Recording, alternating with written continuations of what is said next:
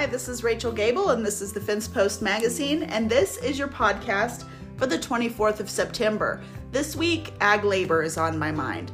It's the kind of ag labor that makes all of those things that are so purely Colorado happen. Palisade peaches, Rocky Ford melons, Pueblo chilies, Colorado lamb, all of that is on the chopping block with this new ag labor bill.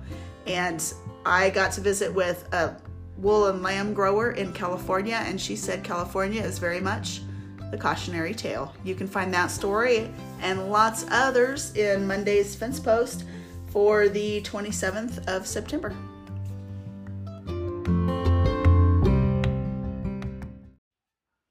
If you've been around me for any period of time, you've probably heard me say that if you're not on the at the table, you're on the menu. And never has that been so so true as in Colorado ag in the last several years. The Colorado Fruit and Vegetable Growers Association came uh, forward with a letter regarding Senate Bill 87 asking whether that might be the final nail in the coffin for Colorado produce growers. And I'm here to tell you, after a conversation with a sheep and wool grower in California, it's a cautionary tale out there, and I think it might be. Um, the Colorado Fruit and Vegetable Growers Association letter is in this week's fence post, and it talks about how some of the things that we love here in Colorado could be coming to an end with this Farm Worker Bill of Rights that was that was introduced and passed and signed by Governor Jared Polis.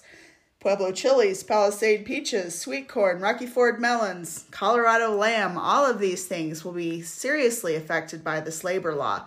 Now, I'm sure that there are bad apples in the bunch, but I think for the most part, the vast majority of Colorado agriculture producers treat their labor well.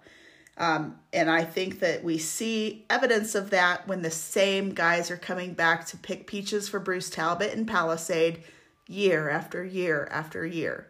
When the same guys are coming up to be herders for Theos's and be out with their sheep from Peru year after year after year. I don't think that's a coincidence. And and they're here to make money, to work a lot of hours, make a lot of money, send it home and come back next year.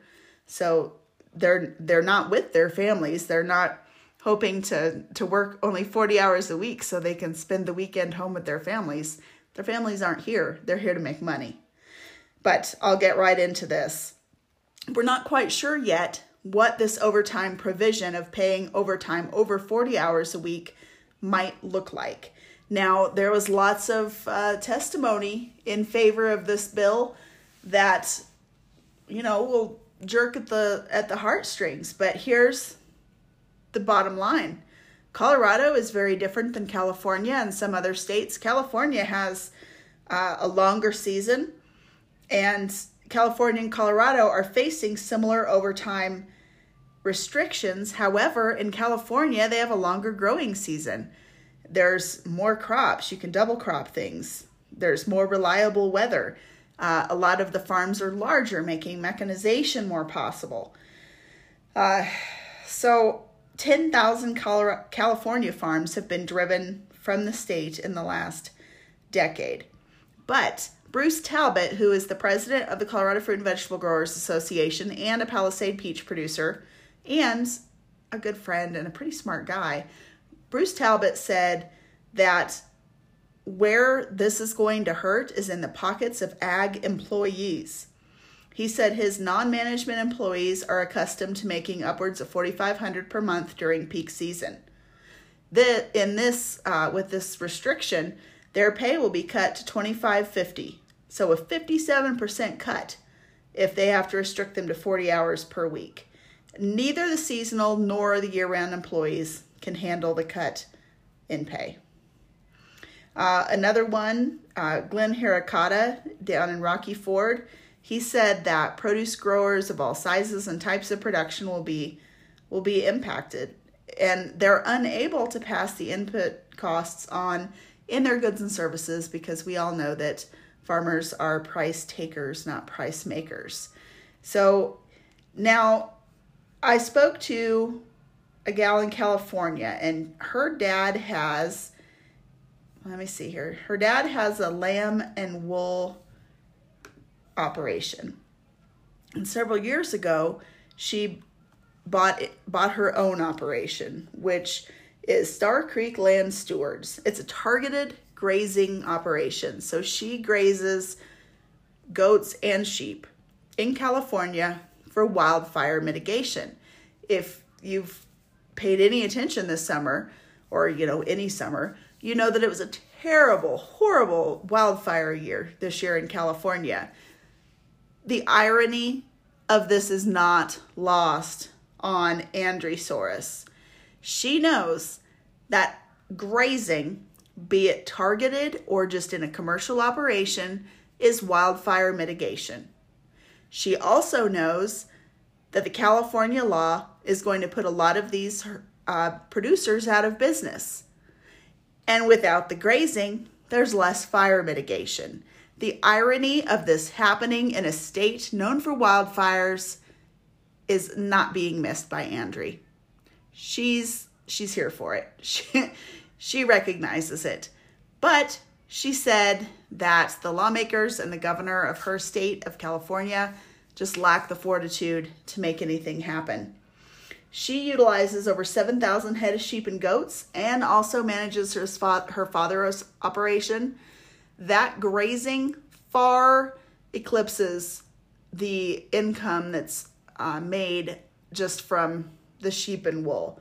So the grazing is really where her paycheck is, but she depends on a lot of H2A workers, a lot of um, ag labor. She depends on herders who are here on an H2A, and she depends on shearers, which are also typically here on an H2A. And without those, it can't happen. Here in Colorado, we have um, Anthony Theos, who is, I think he's a fourth generation lamb producer. His grandfather came from Greece and bought the original place, knowing that it would be good sheep country. He's a stockman. He recognized that.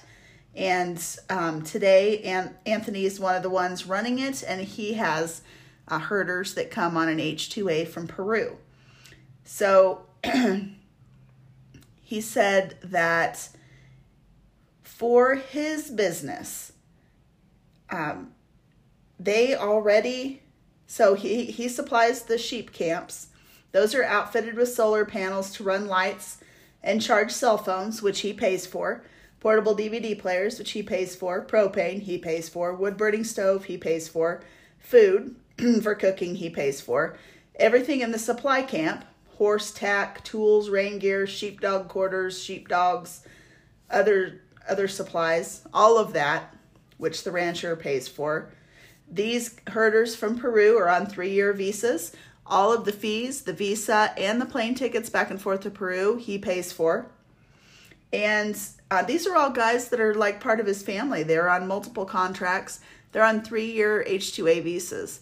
So they're here for like two and a half years and then they go back to Peru. They have to be there for 90 days and then they can come back. They've had some of these same herders for 20, 30 years. So uh, they're like part of the family. But he said there comes a point where you just can't afford it. You either have to cut back or sell your herd, and either way, your men lose. They lose their jobs, they lose the money they sent back to Peru, and their families lose the money. So it's not, you know, Anthony Theo said he can kind of manage around this, but his guys can't.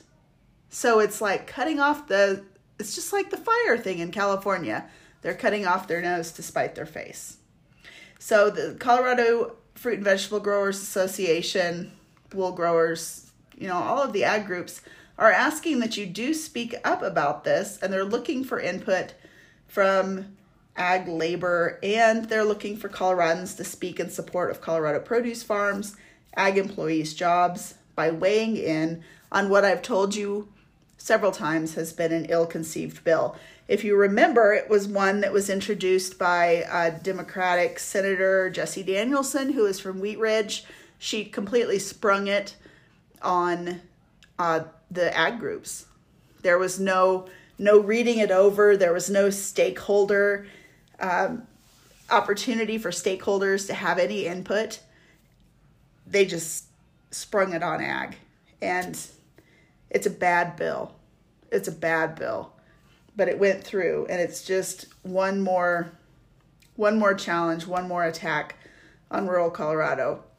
Right now, a lot of the portions of the bill was sent to rulemaking, so those are being uh, that's that process is going now. If you can, if you would like to write comments to the CDLE, um, you can do that online. Uh, if you look for agricultural labor rights and responsibilities public comment, uh, I can put a link up, but there's a there's a form that you can fill out. And it's not that we want ag workers to be treated poorly. That's not the goal. But there needs to be some recognition that ag is different. Ag has different needs, it's seasonally driven, and it's not like waiting tables at a restaurant. It's different. So, to continue to be uh, producers here in the state, to continue to drive the economy with the billions of dollars that ag is responsible for driving into the economy, and to continue to have the safest, most affordable, most abundant food supply in the world, it's time that we stand up. So that's your call to action today. You need to look at, into, excuse me, you need to look into some public comment there. And let's see if we can't get some recognition that ag is different and needs to be treated as such. I'm Rachel Gabel. You can find that story and lots more in this week's Fence Post. Talk to you soon.